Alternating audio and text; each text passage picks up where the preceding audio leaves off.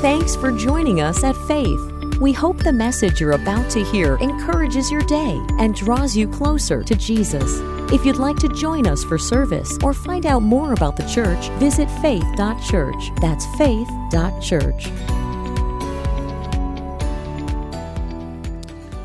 Thanksgiving. How many of you guys like corny sermons about thankfulness? Anybody? I told Jim, I said, when I was preparing for this, I'm like, I'm not going to do one of those, you know, corny sermons about thankfulness.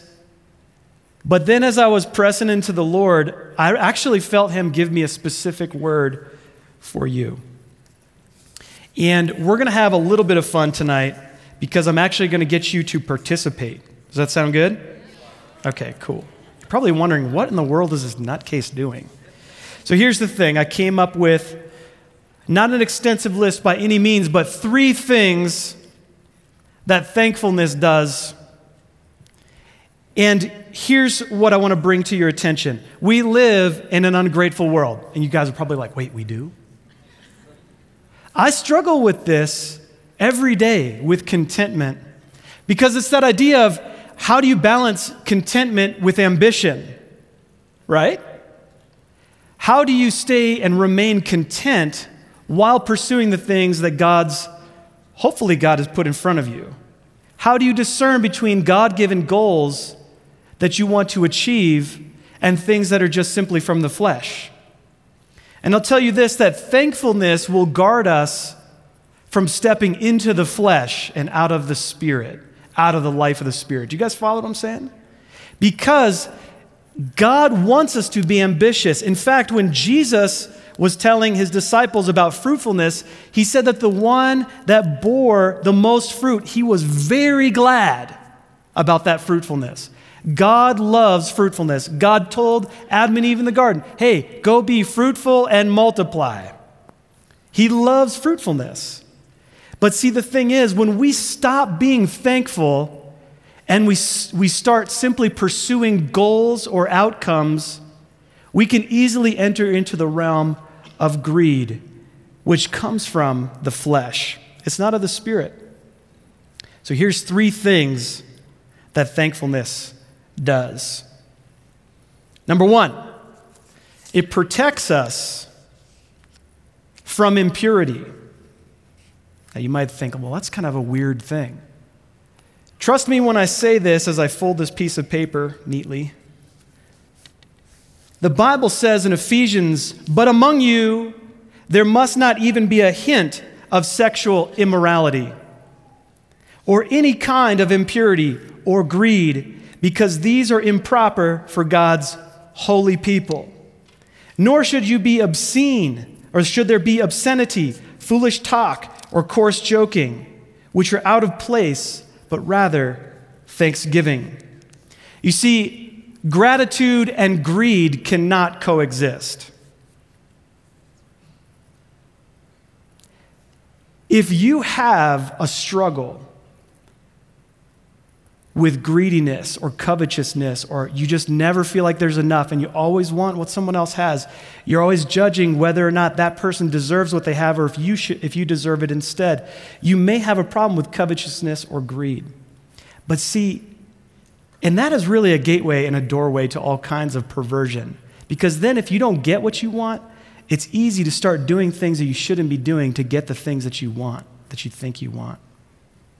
But see, thankfulness, when your heart is overflowing with gratitude and thankfulness, it makes no room for greed and covetousness.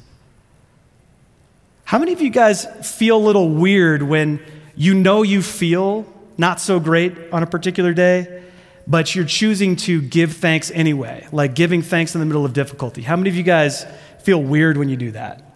I feel a little strange because it almost feels fake, like the whole fake it till you make it idea. But here's the thing, when you're speaking out truth with a heart of gratefulness, is the truth still true or is it false in that moment? It's still true. And that's one of the reasons that we practice Thanksgiving is it's not just, we're not just trying to bend our minds around so that we can feel better. We're trying to take our mind and bend it around the truth. Do you feel what I'm saying? to get our life. I can remember there were times where I was out leading a team in Mexico. I think I was twenty, not qualified to lead a team probably. I had twenty-nine people relying on me every day for two months. And I can remember some days, there were some hard days. And one of the things that saved me is I didn't even know what to pray in some of those scenarios.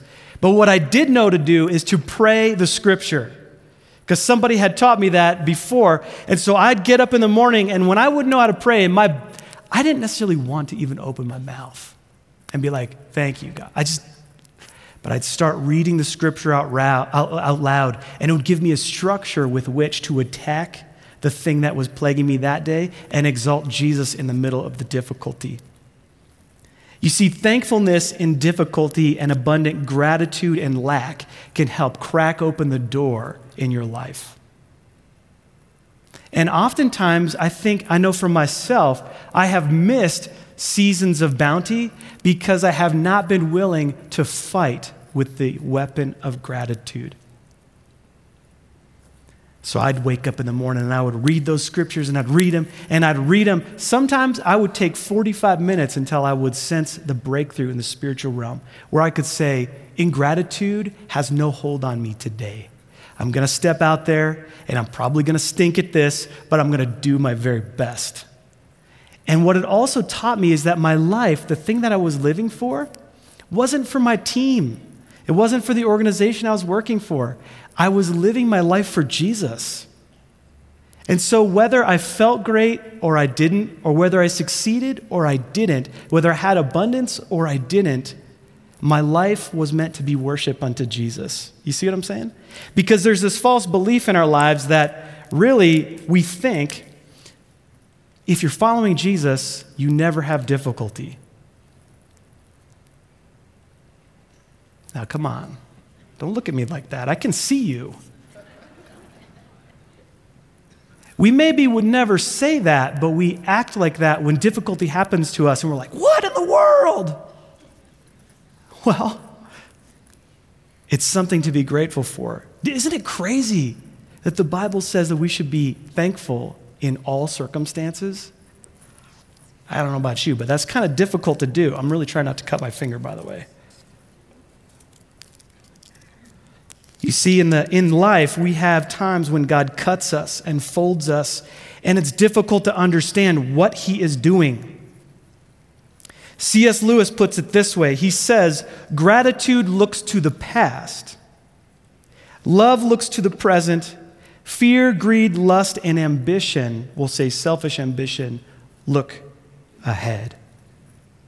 And I think during this season of Thanksgiving, it's important for us to remember that we have a history with a miracle-making God, that we have a history with a God who knows how to overcome difficult circumstances for you and on your behalf and through you for others. God is able. Here's another thing that thankfulness does. It uplifts the heart. Listen to the words of David when he says this. He says from Psalm thirteen, how long, O Lord, will you forget me forever? That's encouraging. You see, he was in a very difficult situation here, and yet he says, how long will you hide from your face from me? How long must I take counsel in my soul and have sorrow in my heart all the day? How long shall my enemy be exalted over me? Consider and answer me, O Lord my God. Light up my eyes, lest I sleep the sleep of death. Lest my enemies say, I have prevailed over him. And lest my foes rejoice because I am shaken. But I have trusted in your steadfast love. My heart shall rejoice in your salvation. I will sing to the Lord because he has dealt bountifully with me. Time and time again, we see David go down this road of, why, God, why? Why is this so difficult? And then he reminds himself of his past and his history with God, and then he comes out singing praises unto the Lord. Do you guys notice that? In fact, elsewhere, David says things like, my soul, and this is while he was running away from his son Absalom. He's like hiding in the desert because his son wanted to kill him and take the throne. He says, Yet my soul will be satisfied in you as with choice foods, and my mouth will praise you. In fact, maybe you didn't even realize this, but some of your most favorite Psalms to read and read out loud were written by David during some of the most crushing periods of his life. Now, here's the thing. We need God's grace to go through difficulty. Can I get an amen? It's not easy going through difficulty, and oftentimes it's easier just to say, I think I'm going to avoid that and go the other direction. But when we carry the spirit of gratitude and we let it flow out of our lips and write it down in journals and tell the testimonies to others around us, it starts to fuel our ability to stay near to Jesus and walk with him so that he can do what he wants to do. Can I get an amen? While I cut one more time here. And I don't know who this is for in here tonight, but I specifically felt to do this, what I'm going to show you here in a moment.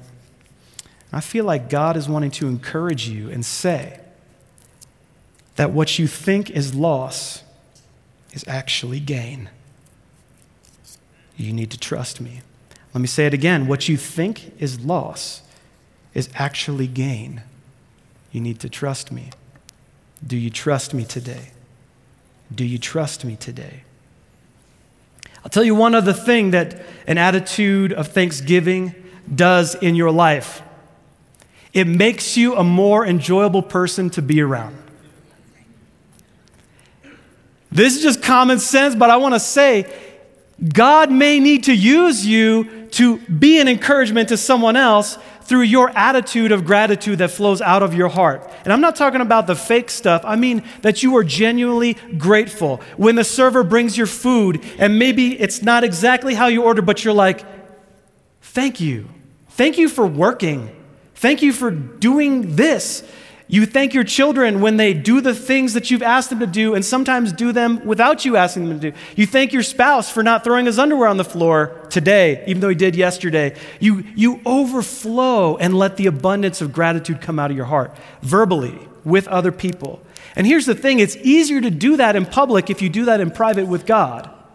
If your prayer life is full of, God, why don't you this? And, and this and, and acting like a ninny with him, it's going to be very difficult to authentically express gratitude to other people. You guys like how I slipped in that, that word ninny? It's one of my favorites. My kids are like, why do you say that? But man, we are kingdom people and we have a ton to be grateful for. When we're in difficulty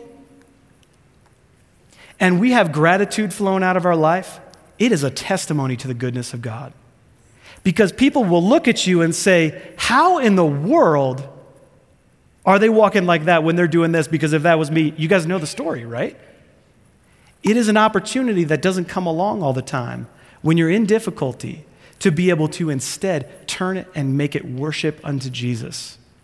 It is literally an incense in his throne when you give thanks in difficulty. And so you know this. You guys are probably going to be really impressed with me here. In faith, when we are in difficulty, we can apply our faith to know that the thing that feels like loss is actually gain. And God is making beauty from your difficulty.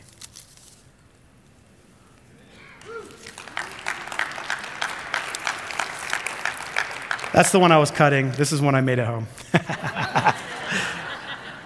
Let's be real. I can't cut a snowflake while I'm preaching. But here's the thing.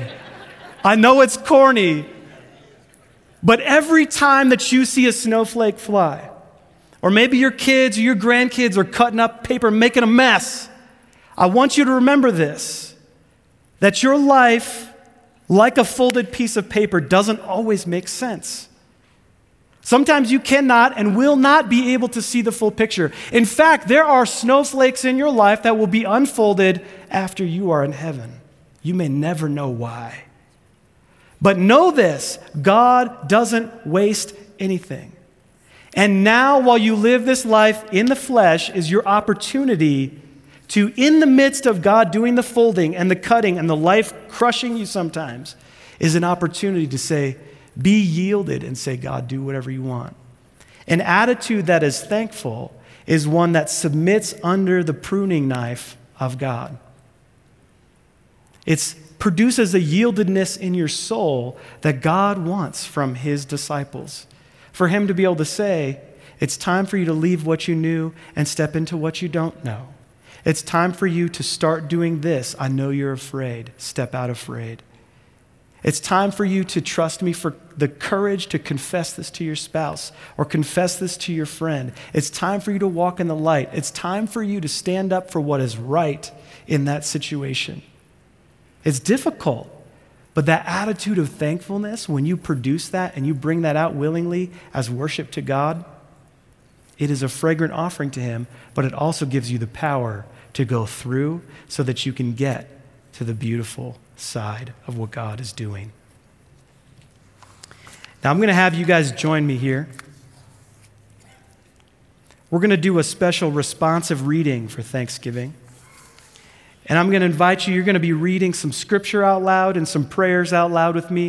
And we're going to take turns. I'm going to read, then you're going to read out loud together. Then I'm going to read, and then you're going to read out loud together. So what I want to invite you to do is just stand up to your feet with me. As a sign and a declaration before God that you trust him and you know that he is good.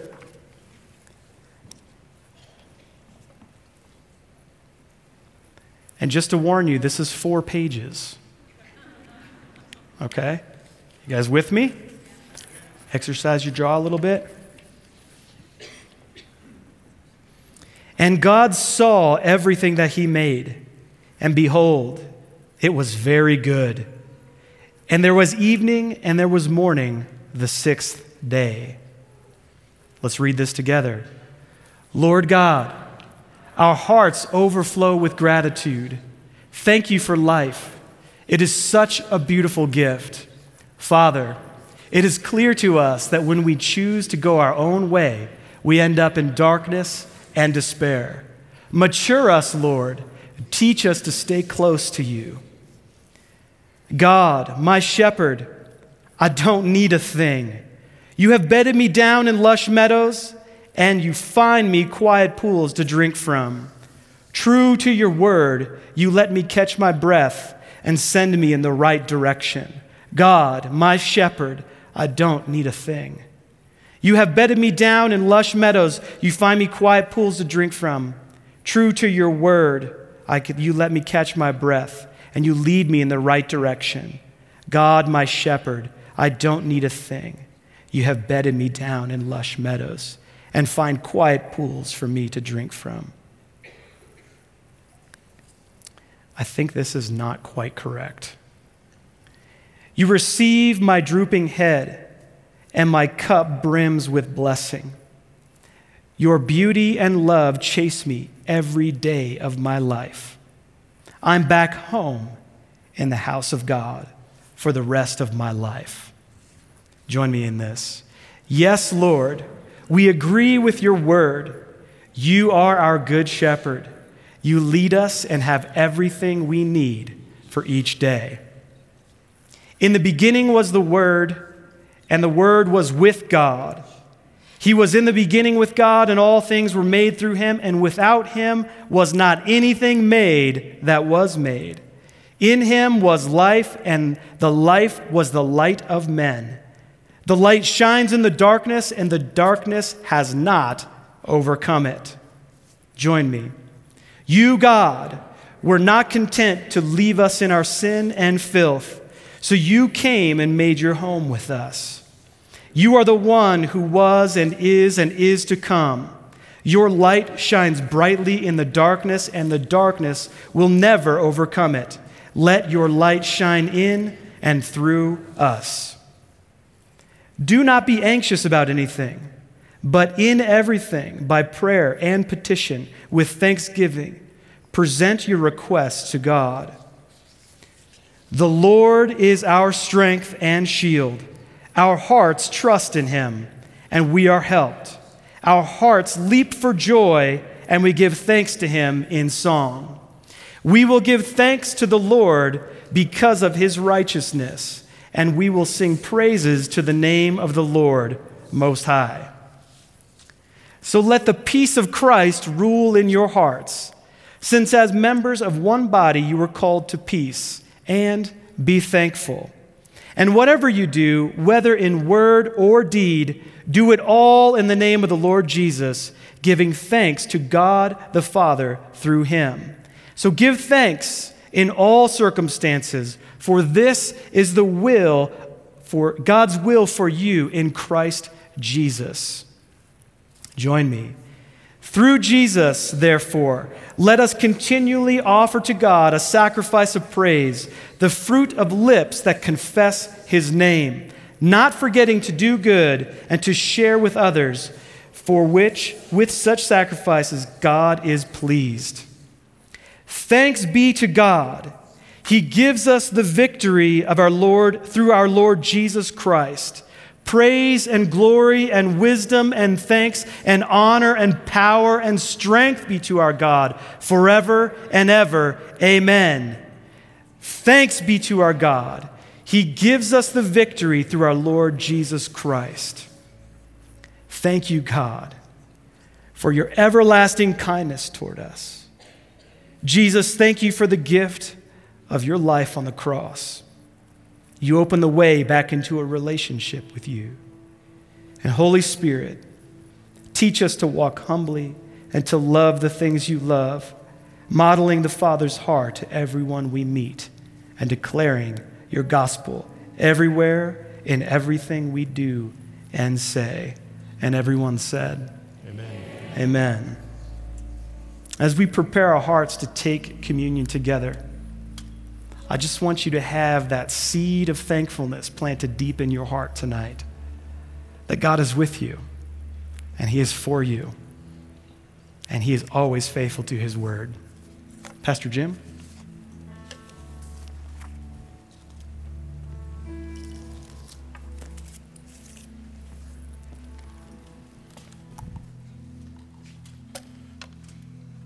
First Corinthians eleven, thirteen, eleven, twenty-three through twenty-six, Paul writes, "For I received from the Lord what I also delivered to you, that the Lord Jesus, on the night when he was betrayed, took bread.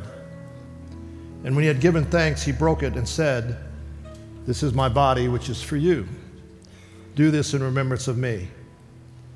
In the same way, also he took the cup after supper, saying, 'This cup is the new covenant in my blood. Do this as often as you drink it in remembrance of me. For as often as you eat this bread and drink the cup, you proclaim the Lord's death until he comes.'"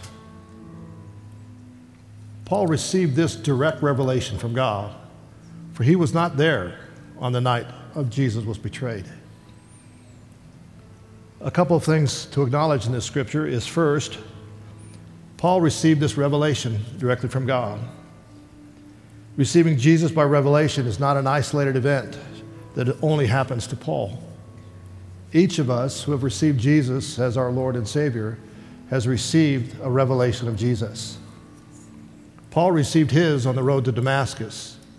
Peter received his at the foot of the, of the mountain.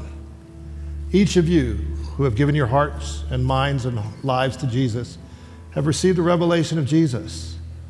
Therefore, each of you can hear God and know God and follow after him, because he loves you and he's called you close. John in his gospel tells us that as many as received Jesus as the true light of the world, to them he gave the right to become children of God, to those who believe in his name. So for each of us who believe in the name of Jesus, who have received Jesus as the Messiah, the Son of God, the living God, the true light of the world, we have received the revelation from God's Holy Spirit that we are sons and daughters of God. A second observation of this scripture passage is that Paul declares that Jesus spoke to him of this night as the night he was betrayed. We call it the Last Supper. Jesus called it the night he was betrayed. According to scriptures, Jesus was, was, was betrayed by his close friend and disciple, Judas. In reality, each of us have betrayed Jesus. Each of us have gone our own way, followed our own hearts, our own desires, our own will. And therefore, each of us have betrayed the love and mercy and goodness of God. And for that fact, the reason Jesus gave, is the reason why Jesus gave up equality with God, to become a human. Because being both fully man and fully God, Jesus was the only one who could bridge the gap between us and God. Each of us are created in God's image and likeness to bear the image and likeness of God to the world that He's placed us. And it is His desire that you walk redeemed, cleansed, sanctified, forgiven, renewed, giving a new life, that you are fully and wholly acceptable as a son and a daughter of the living God, adopted into the family of God, the brother and sister of Jesus. Each of us are that person. And therefore, that is why we are instructed to remember when we partake of the bread and the cup. So if you'll open this up and take the cracker.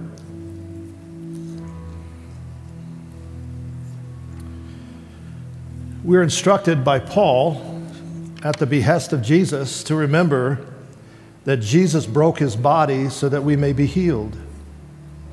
To remember that Jesus poured out his blood so that we might be cleansed. To remember that Jesus and Jesus alone is the door to eternal life. To remember that each one of us were and are in need of a Savior. And indeed, each one of us God has called to himself. Therefore, let us partake of this cracker as a symbol of the broken body of Jesus.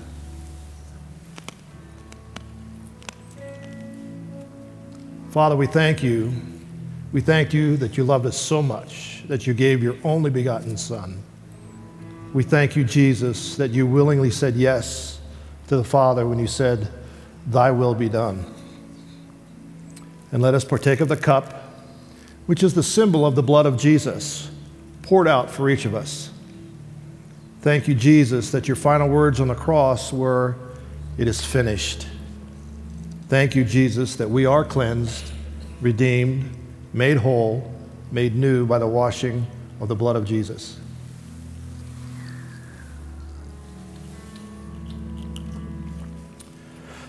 Father, we receive these elements not only in remembrance of what you did, but also in anticipation of what you're going to do. Lord Jesus, we look forward to your return. Grant us the renewal of your grace in each one of our lives, that we may walk in obedience to your call and plan and purpose. Fill us anew and afresh with your presence, Lord God, that in all things and at all times, Jesus be glorified. We thank you, Lord God, that you see us as righteous and holy and fully acceptable. Grant us the grace to look upon one another with your eyes. We bless you, we thank you, we worship you, Lord Jesus. Amen. Amen. Well, God bless you, brothers and sisters. May you enjoy your time of Thanksgiving.